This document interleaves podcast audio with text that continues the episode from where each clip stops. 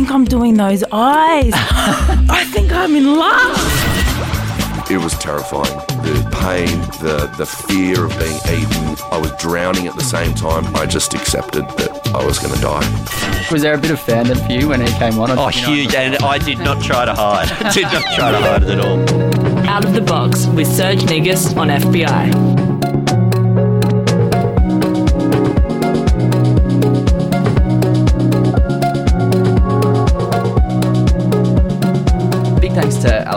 Epic morning of Sydney music and culture news. If you missed anything she played, you can jump online and head to FBIRadio.com to catch up on Als, or any other program here on the station.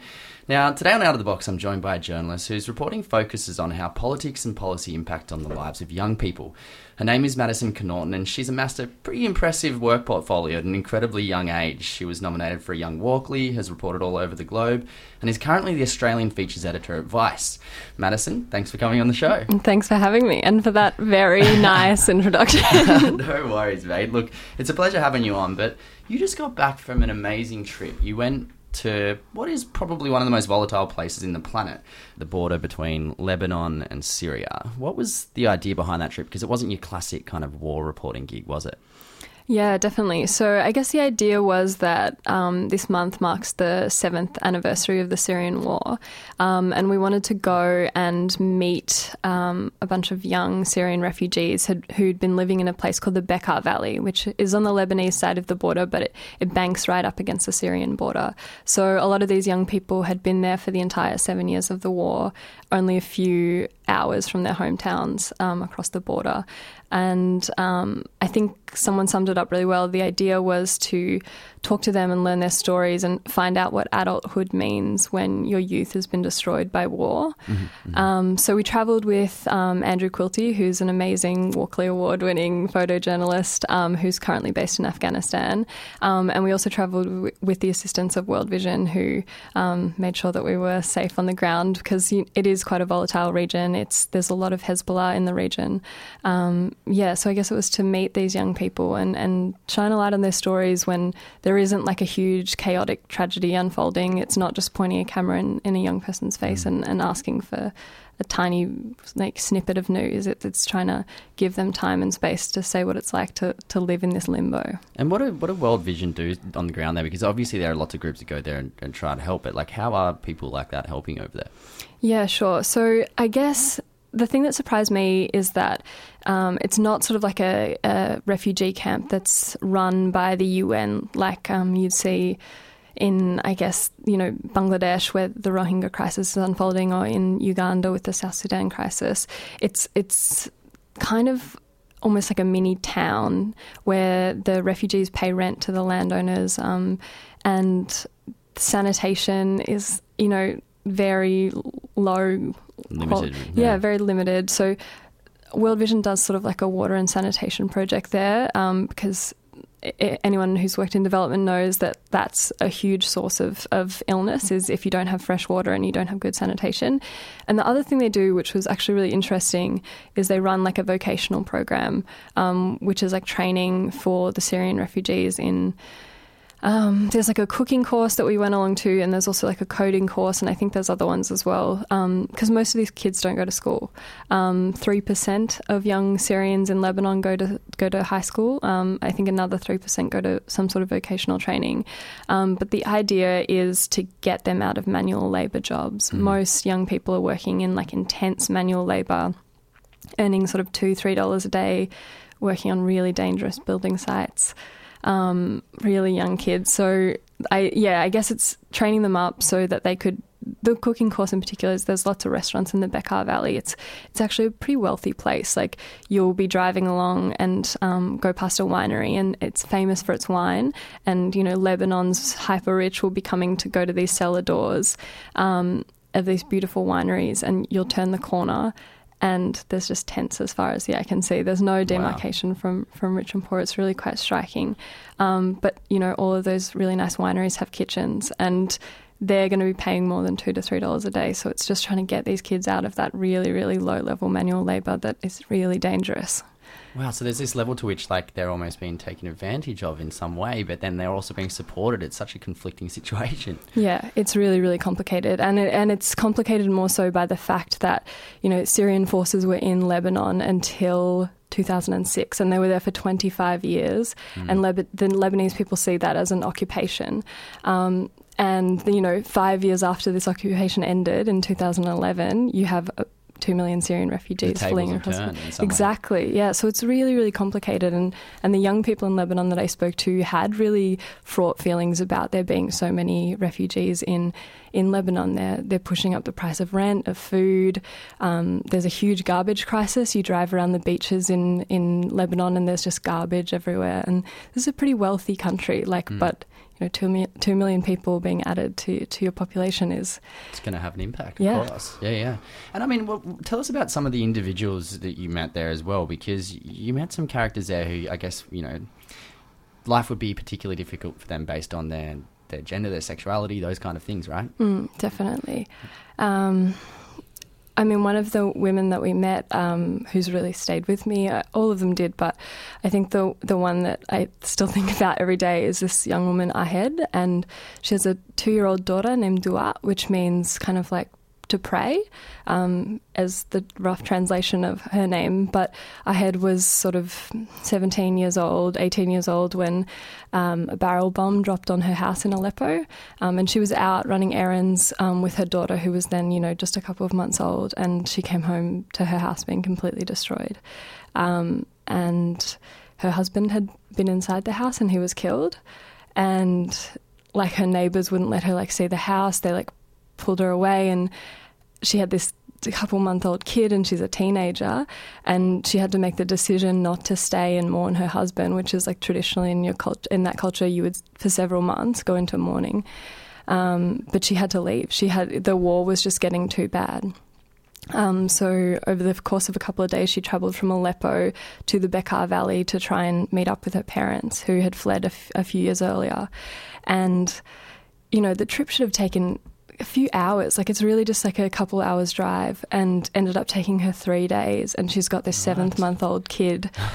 God. you know, And she's what at this age? Like she's what sixteen? I think she'd I think she'd be eighteen because it, it was like it was sort of two years ago, and yeah, and she's just you meet her and she gave us so much of her time and she is so kind and thoughtful and smart, and you know there's always that story with like. You know, this this refugee wanted to do something amazing with their life, and, and that's why we're, we're supposed to care. But you know, she wanted to be a lawyer, and she's so smart, and you can tell that she would have been amazing at it. But the other thing that I was struck by her is she hasn't been in school since year nine because of the war. Hmm. I think that if the war ended tomorrow, she could like catch up on her life. She's so young. She's 20 years old. She's still so smart. It's this thing of like their stories are really sad, but there's not they're not without hope. Like these kids are so young and they're so intelligent that if the war did end and there was some sort of like reason that they could go back because they all want to go back to Syria, they all want to go back to like rebuild their country. Um, It's amazing they, yeah, through all the trauma, they're still able to, to have such a deep connection to, to the place. You know, it's, Yeah. it's insane, really. And I guess it's like a true testament to uh, the human, the human character that they're able to, yeah, just put put up with so much crap. Yeah, resilience. It was it was It's a study in resilience for sure. Totally is. Now, look, the first song you've got for us today is a song that relates to to Lebanon. Can you tell us about this track? Yeah, sure. So this is this song that um, our uh, camera guy played when we were driving out to the Bekaa Valley in the car because he wanted to show me some Lebanese music because I had like put on some some track and he was like, "Oh, this is crap! Like you need to like start listening to Lebanese music." But um, it's actually this this band called Mashrou' Leila, and the lead singer is openly gay, which is really interesting in Lebanon because it's technically still illegal.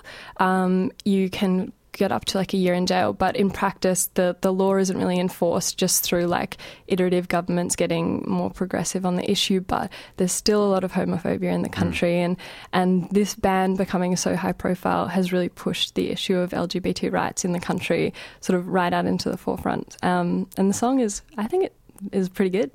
it's amazing. It's called Roman, and I mean, look to think about that in the context of, of yeah, a country like that that they're really championing LGBTI issues. I mean, wow, like it's insane. Imagine like going and seeing them like somewhere in Lebanon. Like, are they based there? Um, they're from Beirut, and so they got together at the American University of Beirut, which is really kind of like they're the number one university in the country.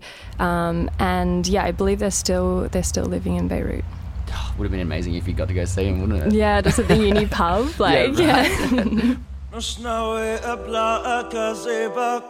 الكلام رح يحرق حلقي مش ناوي شرح نواياك خلي لسانك بيفصو. خلي الوقت اللي اعطيته لك وقته للنفس اللي كنت لك. بس قبل ما تقبلني اللي شو كان صاري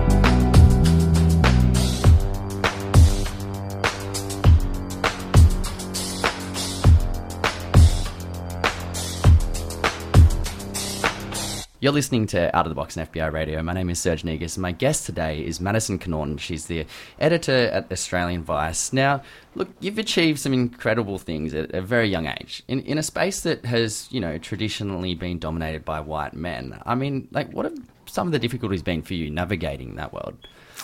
Oh, um, well, I think there's degrees that I have run into an awareness that I am not a middle-aged white guy throughout my career. I think it it started right at the start of my first job, where people thought that I was an intern. Um, or a receptionist um, was like very common. It happened all the time. Um, and then I guess as as I have like progressed and done stories, I have tried to I don't know. I guess I have tried to put myself in a situation where there are not a lot of other reporters. Like, I tend to be the only person reporting on the stories that I do. And I don't know if that's because I don't want to be in like a Canberra press pack where I'm running around trying to, you know, form relationships with, with politicians to get stories and stuff like that. Because I feel like that that would be an environment that I wouldn't thrive in. And yeah, I, I think the reason that I get good stories is because I'm the only person paying attention to these things that I Sure. care about. Um, and then when people do have a story that they want to share, it doesn't it doesn't really matter about the gender or, or mm-hmm. the yeah. I, I So don't it's know. like you've carved out a niche almost, like in order to like to find your way. I mean, it's an interesting way in going about it because it sounds like you've had to be like quite creative in that regard, and you've not followed like the well trodden path. I mean, like, are there any pieces of advice that you could give to anyone in your position to be able to try and figure that that that out? Yeah, I think you need to be 10 times more prepared than a male reporter would have to be. Um, you need to know exactly what you're talking about and do all the research that you can. Um, I've walked into a lot of situations where I was interviewing people who didn't take me seriously because, just to paint a picture, I am uh, I am very short. I am very like I, I look younger than I am sometimes. I you know I am female and like the the minute I open my mouth, I can just tell that they don't take me seriously. Mm, mm. And then you're having the conversation, and you throw in a fact that you, and they're like, "Oh, okay, you've actually read the paper that I wrote," or "Oh, okay, you've actually watched all those videos of speeches that I've done," and you have to kind of like earn respect and you shouldn't have to because it is it is just given to other people who might be doing the same interview. But i don't know i guess if you're really committed to telling the story you just have to you have to go through the hoops and it's really annoying But I guess though, at the same time, though, the the challenge that you've had to face by doing that means that you've actually become better at the job than probably most other people are because they know they can get away with probably bullshitting through their teeth a lot of the time. You know what I Yeah, mean? So ultimately, in the long run, it's probably a good thing for you that you've had Yeah. challenge in some way, even though it's fucked up. You yeah, know, you is what it can't you can't phone it in. No, I guess exactly. the- it was interesting in Lebanon though because we were in um, in these camps, and you know it is it's quite a conservative culture. It's quite a still quite a patriarchal culture, and I think a lot of foreign correspondents will tell you this, but. Um, like Western female journalists occupy this really weird space Mm. in more conservative, um, like environments in the Middle East. Um, with the young guys that I was talking to, like I wasn't their sister or their mum, and I wasn't their wife, and they weren't quite sure what to do with me. Mm. But that was to my advantage. So we, you know, we were lucky enough to, to kind of travel with Andrew Quilty, the amazing photojournalist, and he would get certain things out of these young guys because he is male and, and incredible at his job as well. He kind of just like blends into the background and, and is able to capture sort of life without them sort of noticing that there is this guy with a camera over there. But I saw that I got different things out of them as well because they were kind of they they couldn't put up that front of being like a dude, Mm, and but they weren't reacting to me as though I was I was this woman in the space that was traditionally That's a male space. really, yeah, it it? was, Wow. and they kind of like in the end started like broing out with me, which was great. and we were like playing soccer and like all this stuff, and I think you can't think that not being a white dude is a disadvantage in every situation because sometimes it gives you opportunities as a reporter mm, mm. because you put people on the back foot a little bit because they're not expecting you. And, you know, catching someone off guard as a reporter can be an incredibly powerful thing. Of course, it's amazing. It's look, it's like an answer that I think anyone listening would be able to go, "Wow, that's awesome. Let's go with that." Like, it, it gives a guy, I guess, a lot of inspiration to young people out there who might be in your position.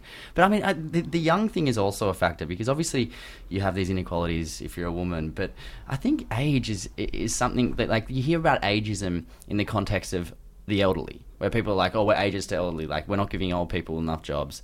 But I honestly think that young people get really knocked over in these situations. Like even with my day to day work, like people constantly reference my age as if mm. it's some kind of impairment in some way. I mean, like how how do we change that?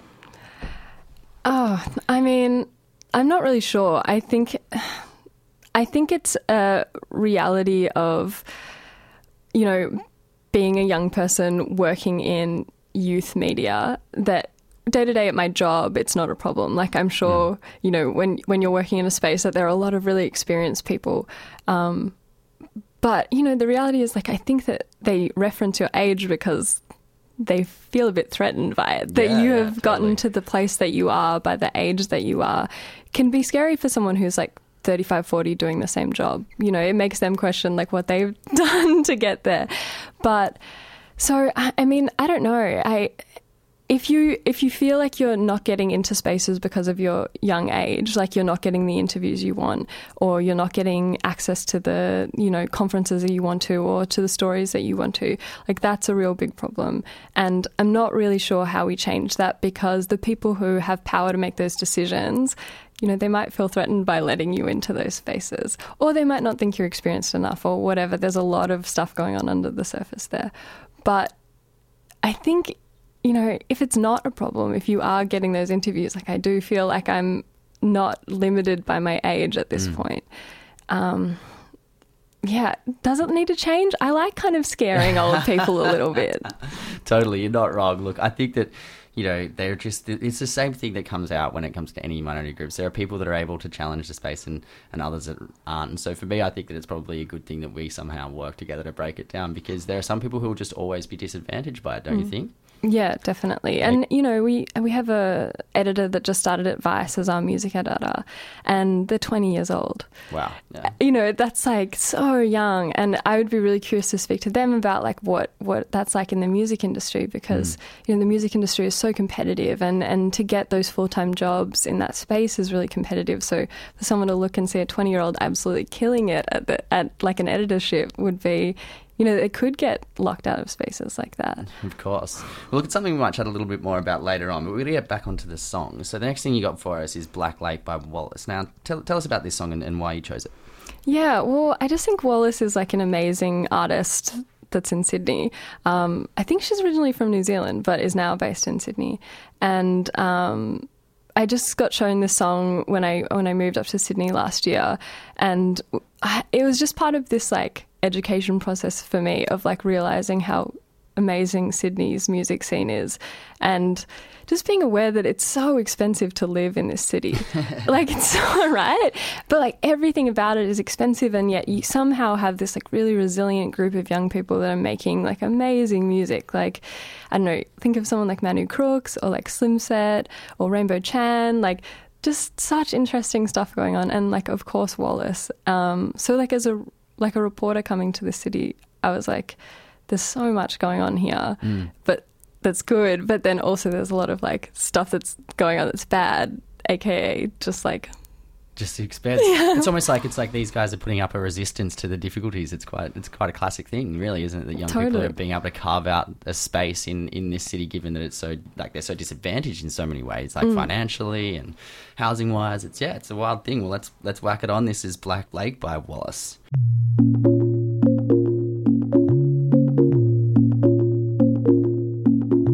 Skimming on my stones across the ocean. Wanna dive down devotion. That's where I long to be. There while your heart still sleeps. Never wash up on the shoreline. Wanna make sure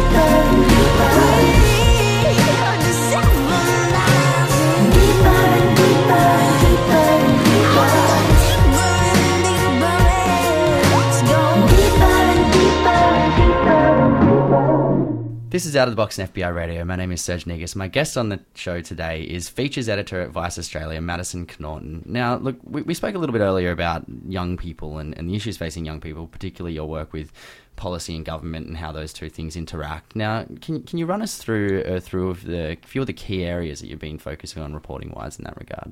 Yeah, totally. Um, so weirdly, I feel like drugs have become my beat, um, but I guess the way I've approached it is not sort of in the traditional vice does drug story way. Yeah, like don't go out and take acid. You just, Yeah. you just actually go find the policy and you dig it up and you go, okay, look, this is disadvantaging young people rather than going, I'm going to go eat some acid and go Yeah. have some fun. yeah, so I t- have taken the boring approach. um, but no, so basically, drug law reform, harm reduction, um, and sort of how drug law affects young people. We have seen rising incarceration rates in Australia, and, and our drug law really feeds into that. Um, and it particularly affects young people, and obviously, particularly affects young Indigenous people. Um, New South Wales, in particular, um, has really, really strict strict drug laws. Um, Give us an example of, of that. Like, yeah, totally. So I guess, you know, on one end of the spectrum, you would talk about like recreational use. Um, New South Wales has incredibly low um, trafficking um, quantities for psilocybin, so magic mushrooms. Uh, I believe that you can only have zero, less than less than a gram, but it's sort of like zero point zero one of a gram of psilocybin, um, and that's a trafficable quantity. So that can see you do jail time up to ten years, I believe. and can't you also? I've, I've heard that as well with with psilocybin. It's it's classed like is like an A class drug in the sense that like you can you can also potentially be charged with like assisted suicide or something super weird because of the fact that it's a, a poison or something. It's it's under the Poisons Act as well, which is, so it's just really like strict on this particular drug. And I believe psilocybin, you can actually have less psilocybin than you can have methamphetamine. Wow. So it's just it doesn't really make sense in people's lived experience of of use of drugs. And then on the other end of the spectrum, people trying to get treatment for for drugs. So um, we know that sort of opioid use and heroin use in Australia is rising, um, similar to what we've seen in the US, but there is kind of a lag because obviously Australia is always a few years behind. um, yeah, you know, we get movies like a, two years later, and we also have a rising opioid problem, which we've seen in the US. Um, but getting treatment for for opioid um, addiction in New South Wales is really hard. So there are a lot of hoops to jump through to get onto the methadone program. And once you're on the program, actually getting your methadone is like people I've spoken to who are trying to make the program. Um, they say, I don't understand why it's easier to get the drug than it is to get treatment.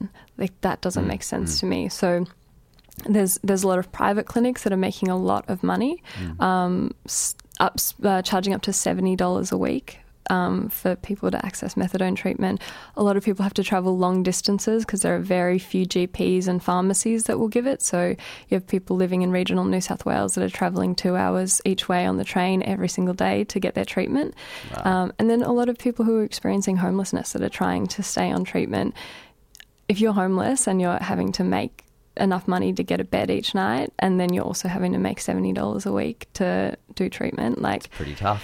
yeah it's it's impossible to be honest um, and you know it isn't the same in other states you know, people that have moved from new south wales to victoria have told me that their life completely changed because they were just able to go to the pharmacy and get treatment Wow, for methadone and just to be clear, you don't inject methadone. Like so many people have, have said to me, like, oh, I'd have a methadone clinic, but I don't want people like shooting up. You don't.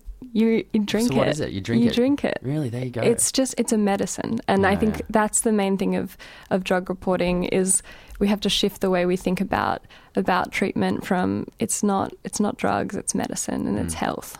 How do you feel about like you know when you look at places like Portugal and whatnot that have like decriminalised drugs and, and that kind of thing? Do you do you think that those sort of policies should be, you know, implemented in a place like Australia? Do you think they have a positive impact?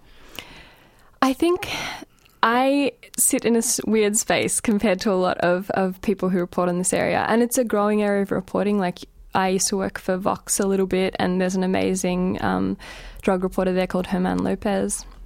And there's other people that are reporting on this because it's a growing issue. But I I don't know about decriminalisation. Like I have seen incredible models like Portugal, um, but then sometimes I look at the opioid crisis in the US and and think like, well, there's a situation where a drug was legal and it was doled out by the government, and there was a huge issue because.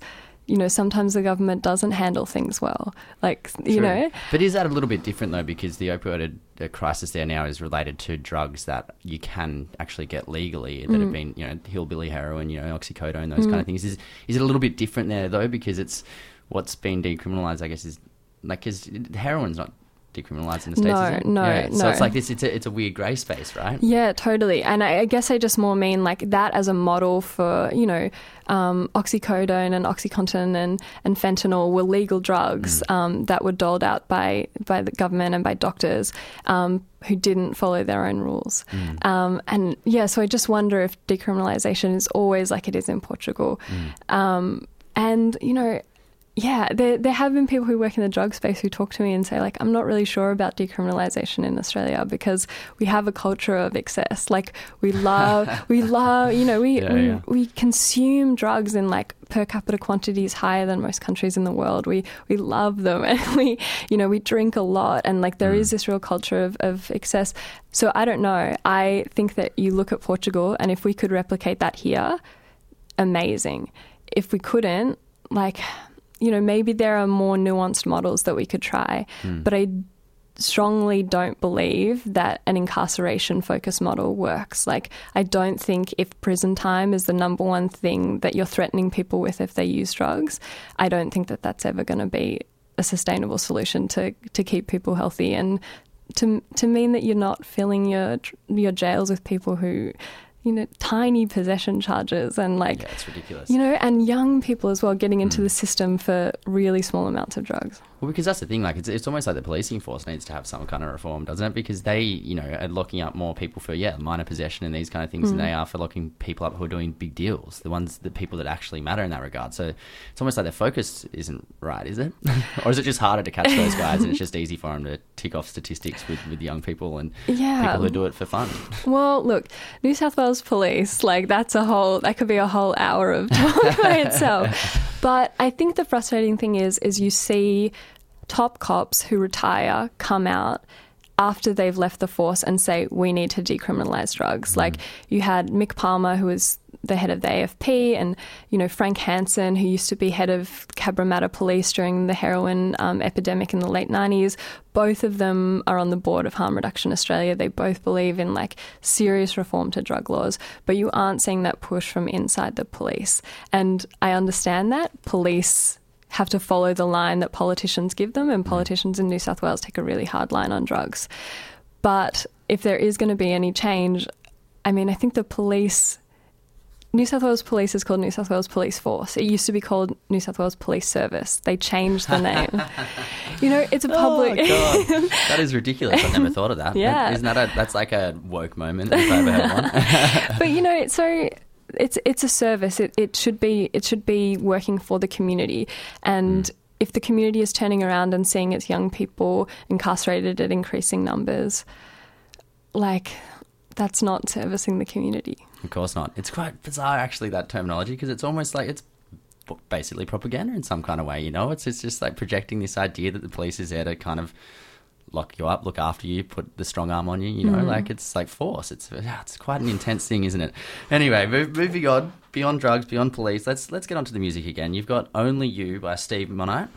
Tell, tell us about this song and why you chose it, and a bit of a backstory on it. Yeah, for sure. Um, well, I guess as a bit of context, my parents moved to Australia just before I was born, and they didn't know anybody um, in the country, um, and they kind of amassed this kind of motley crew of friends, and and one of them used to produce um, this show on PBS in Melbourne called Flight 1067 um, to Africa, and so a lot of the music that I grew up listening to was music that my mum's friend showed me, um, including this song which I apparently was obsessed with when I was a kid. And I hadn't thought about it in like 20 years. And then last year on um, FYF Fest, Frank Ocean performed it. And I remember watching the stream of the of the festival and just having the strongest deja vu I've ever had in my life and being like, this is the, I can I, I can't swear, can I? This is the, the goddamn song. And like, realizing that it was this yeah so it's by this guy steve Monite and he's a nigerian musician who only it seems only really produced this one song but like one perfect song How good's that? Well, let's have a listen.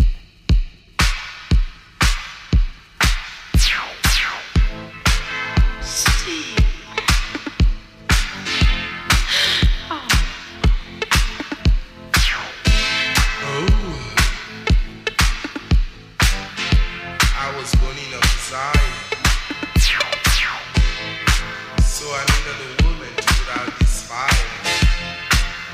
She said,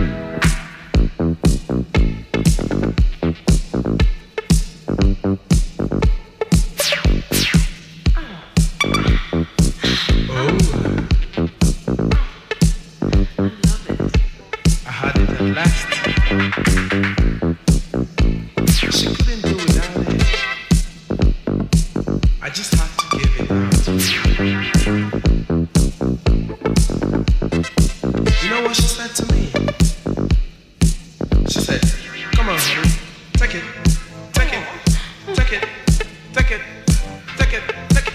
Oh gosh. I just can't do without it. Hello, Steve.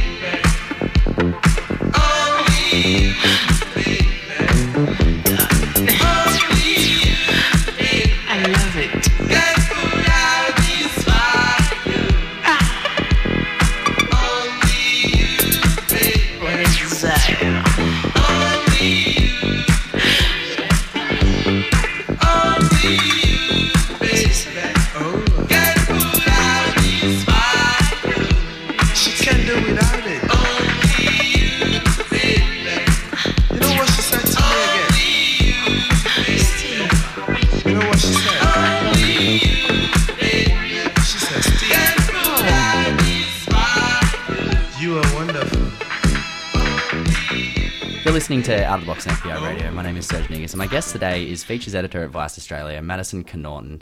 Now, one of the things that you really like doing is you, you like profiling different characters, and I must say you've interviewed some pretty wacky characters. Lisa Oldfield, who stars in Real Housewives, and whose dad, oh, sorry, dad, whose husband was one of the founding members of One Nation, is also a doomsday prepper. I mean, wacky, wacky people. Uh, I mean, wh- what is it about interviewing these sorts of characters that you, that you really love? Oh, I well, I guess it's a nice contrast to the other reporting that I do, which is very like down the line.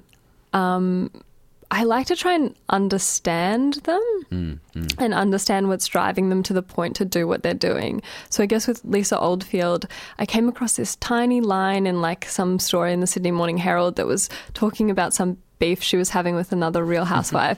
and then just like one line in the story was like Lisa Oldfield is like doomsday prepping, like or, like um, stockpiling like cans in her in her attic for like the doomsday apocalypse. And then just like the article did not mention it again. And I was Yeah, like, yeah. who is editing this section of the SMH where they are just letting they're burying the lead? This is the story.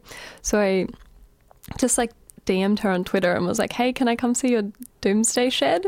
And she immediately responded. Because preppers love talking about prepping, don't they? Well, apparently David Oldfield does not love talking about prepping. So we get to Oh, her house. She agrees. We get to her house. She's showing us around, and David Oldfield shows up, which is like, I'm like, oh my God, this is the man who started One Nation with Pauline Hanson. Like, he's this incredibly controversial figure who's weirdly, like, just allowed to be on reality TV now. I think he's on, like, My Kitchen Rules or something. Anyway, um, they get in this huge fight and they're arguing about whether or not you're allowed to talk about doomsday prepping. And he's yelling, he's like, kidding. the first rule of prepping is you don't tell people you're a prepper. And What? Haven't you seen Doomsday Preppers on that Geo? Jesus Christ, Oldfield. Like, Um, and then they continue to have this. I guess you know the telly reports constantly about how fraught their relationship is, and they're quite open about it. But sitting in their living room and sort of walking around the various doomsday prepping things they have, including like an obstacle course they run their kids over to like plan for some apocalypse or whatever. It was bizarre, but it was where they also live, because they, they live in quite an, like, do they live in the east or they no, live, they're north. They're so north. North Shore. and I they don't know. I in just quite a, to- like they're quite wealthy. It's quite a, like Very wealthy. ridiculous scenario. Not who you'd expect to be someone who started One Nation. You know, they don't. They're not the norm in that regard, are they? Not at all. Their, their their property is beautiful. It's giant. It's in like the suburbs, and they showed us the plans for. So they're going to be completely off the grid soon when they like implement this like new plan that they have. plan. They rolled out the plans and like showed us it, and David was talking us through all of it, and I'm like, this place is going to be a fortress. Oh, like, oh, God. this is insane. But I like I do wonder if it's some sort of like extension of that like xenophobia that Mm, was central to yeah course. the paranoia of like the outside world and like some, something's coming for you Mm. um, this is just kind of the extreme iteration of, of that drive that has been there for a really long time in that you know group Now the key question is: Are they as cooked as people think they are? These kind of characters. Like, is is there something that we're misunderstanding, or is it they're honestly just pretty cooked? I mean, it definitely depends on the person.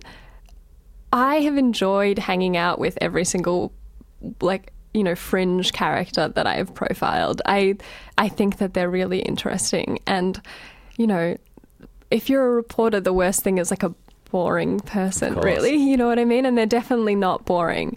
Um, are they, are they cooked? Like, Based on your individual definition of cooked, I, I mean, getting into the. Uber after that Oldfield interview, me and the photographer were like, what the hell just happened? Like, it was the Yeah. weirdest day of my life. but they were very welcoming and friendly to us. and as has everyone I've been that I've interviewed that is like a fringe character, then they've never been.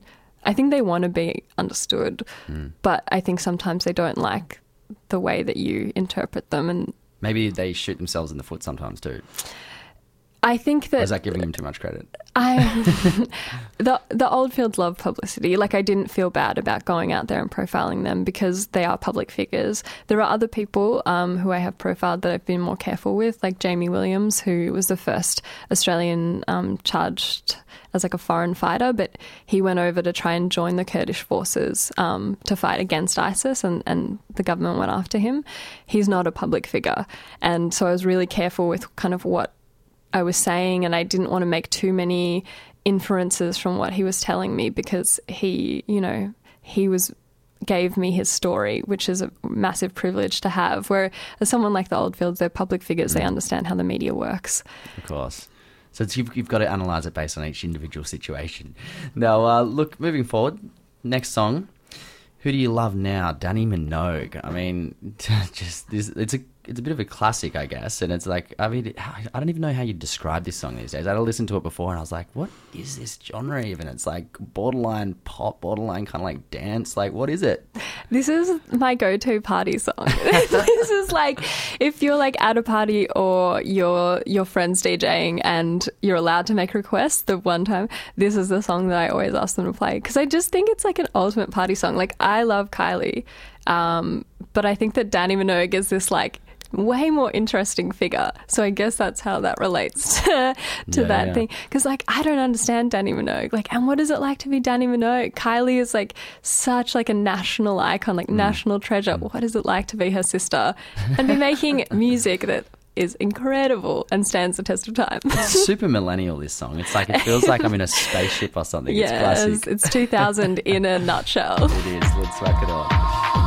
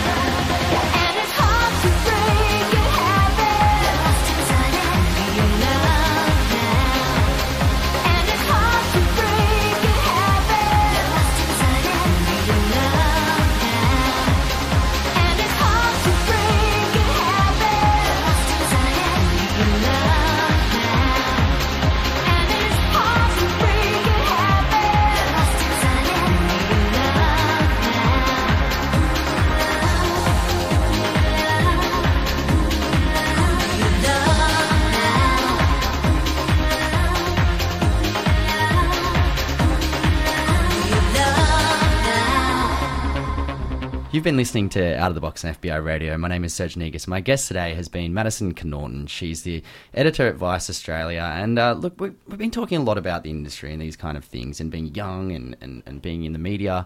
But I mean, it isn't difficult for a lot of people, but for, for these days, you know, the industry's gone down, and especially for young people, it can actually be quite hard to, to get into this realm. I mean, what's your experience been like in that regard?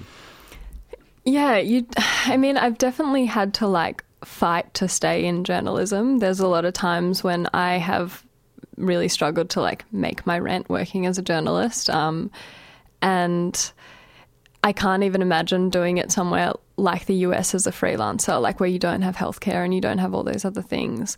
Um, I guess the thing that really scares me about the state of the industry and that there are so few jobs beyond anything is like the people who can get into journalism, you tend to be from a privileged background. Like, you know, you can afford to do years and years of internships. You can go to unis where they have strong connections with industry. So, um, so it's kind of like is, is the pipeline that we're creating for new journalists coming through? Are we just getting one type of person? and cutting it off to the diversity in that regard as well. Yeah, and you know, there's there's diversity for diversity's sake. It's incredibly important, but it's also for the sake of like the stories that you tell. Like if you're a journalist, you believe that like stories are incredibly important and they can change the public discourse and they can shine a light on issues that like really really matter, right? If you only have one type of person sharing their stories, um, You get a very skewed perspective, really, don't you? yeah, and Yeah. you're missing a lot. You're missing a lot of good stories. It's a fascinating thing. I mean, it, like especially when you look at the issues in relation to diversity. Like I remember a story that I was really interested by recently was um, I went to this kind of it was it was a, a like a hedge fund that had done this diversity index thing where they looked at kind of like um, ASX 200 company boards that had like a certain percentage of, of women on the boards, like something like you know over 25%, in comparison to ones that had under 25%, and they found that basically the ones that had over 25% performed 2.5% better than the others when it came to their profit margins, and then they looked There at was a lot of numbers there. I was like, and, then, and then they looked at the all bloke boards that had no women, and they performed seven percent worse than ones that had any females on the board. And it's hmm. just if you look at it, about it in that context when it comes to diversity, it's like, well, what about if you added religion to that, race to that, age to that? Hmm. Then surely it's going to be a benefit across the board. So it's something that we need to try and foster. But like, how do you do it? These days, you know, like how do you foster diversity in, in a world where it seems like there are so many challenges to it? Yeah, I mean, I I don't know the answer to that. I I think as a journalist, I think about it in one way, um, which is where I try to tell stories that are outside of my experience. But I'm very aware of the fact, and this is this is partly vice as well of being a, a you know Australian white reporter parachuting into someone else's world. Like, why not just get those people to tell their own stories? Why not, you know, like give them skills and, and give them a space to talk about their own stories. Like you don't just want to be the parachuting journalist who like is in and out and, and doesn't get the nuance. Um, on the other side, as an editor, I think that editors have a really strong role in, in being proactive about commissioning things beyond what's easy, beyond what's like the the intern that comes from like the really elite university. Um, yeah, I think it should it should be. It, it's hard to find, you know, voices outside of like that pipeline that that is just easy and it's just there and Totally. but you that's your job like you need to take it more seriously and you need to use like the amazing communities that are popping up like there's heaps and heaps of groups on facebook that are like writers outside of that you know Yeah, tell, tell us about some of those. Like, if, if people are wanting to go find this sort of stuff and, and experience different stories from Hmm. different diverse backgrounds, like, where, where would they go in, your recommendation? uh, as readers or Yeah, as readers, like, as people who want to like explore those realms. Hmm, Because, like, um, obviously, for you as a reporter and an editor, you, you're doing these things every day, so you probably got you know an amazing access in that regard. Yeah, I mean, the one that I am really excited by that's coming up as a publication is this magazine from Melbourne called Liminal. Um, and it's this young woman named Leah McIntosh. She's a. Um, Asian Australian photographer, and she decided to start this publication because she didn't think there was enough Asian voices in the media in Australia. Um, so she goes around, and I think every week profiles a different um, Asian Australian creative, um, and they're just really beautiful profiles accompanied by Leah's photography, which is like just so lovely and like treats her subjects with so much respect.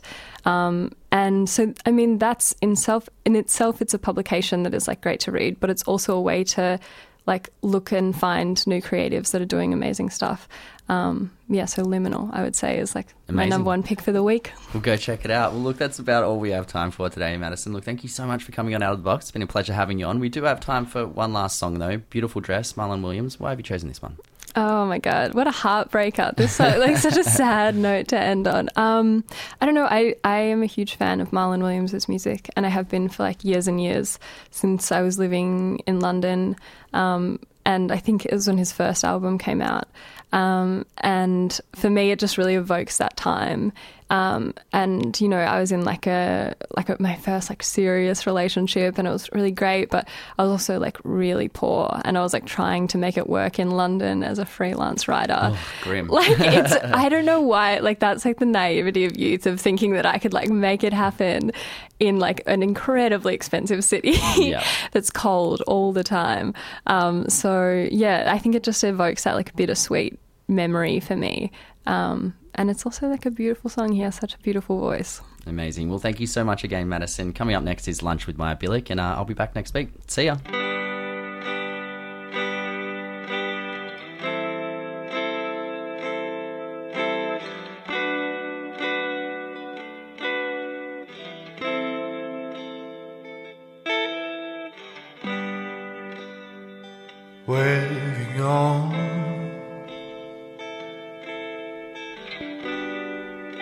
Must have for the town.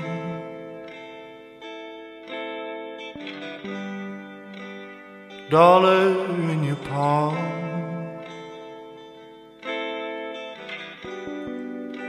You won't slow down.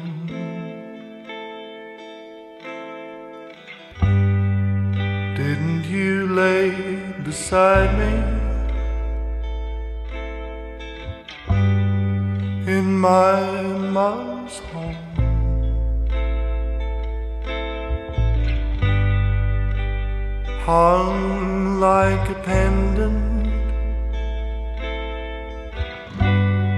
my little heart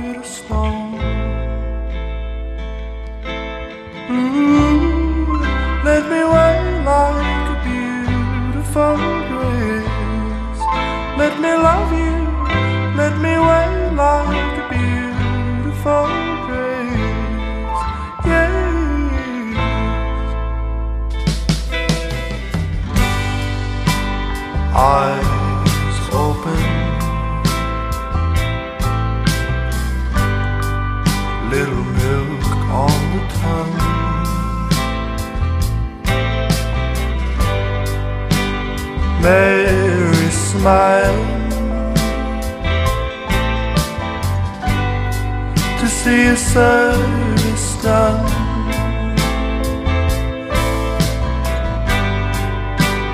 When you're near me,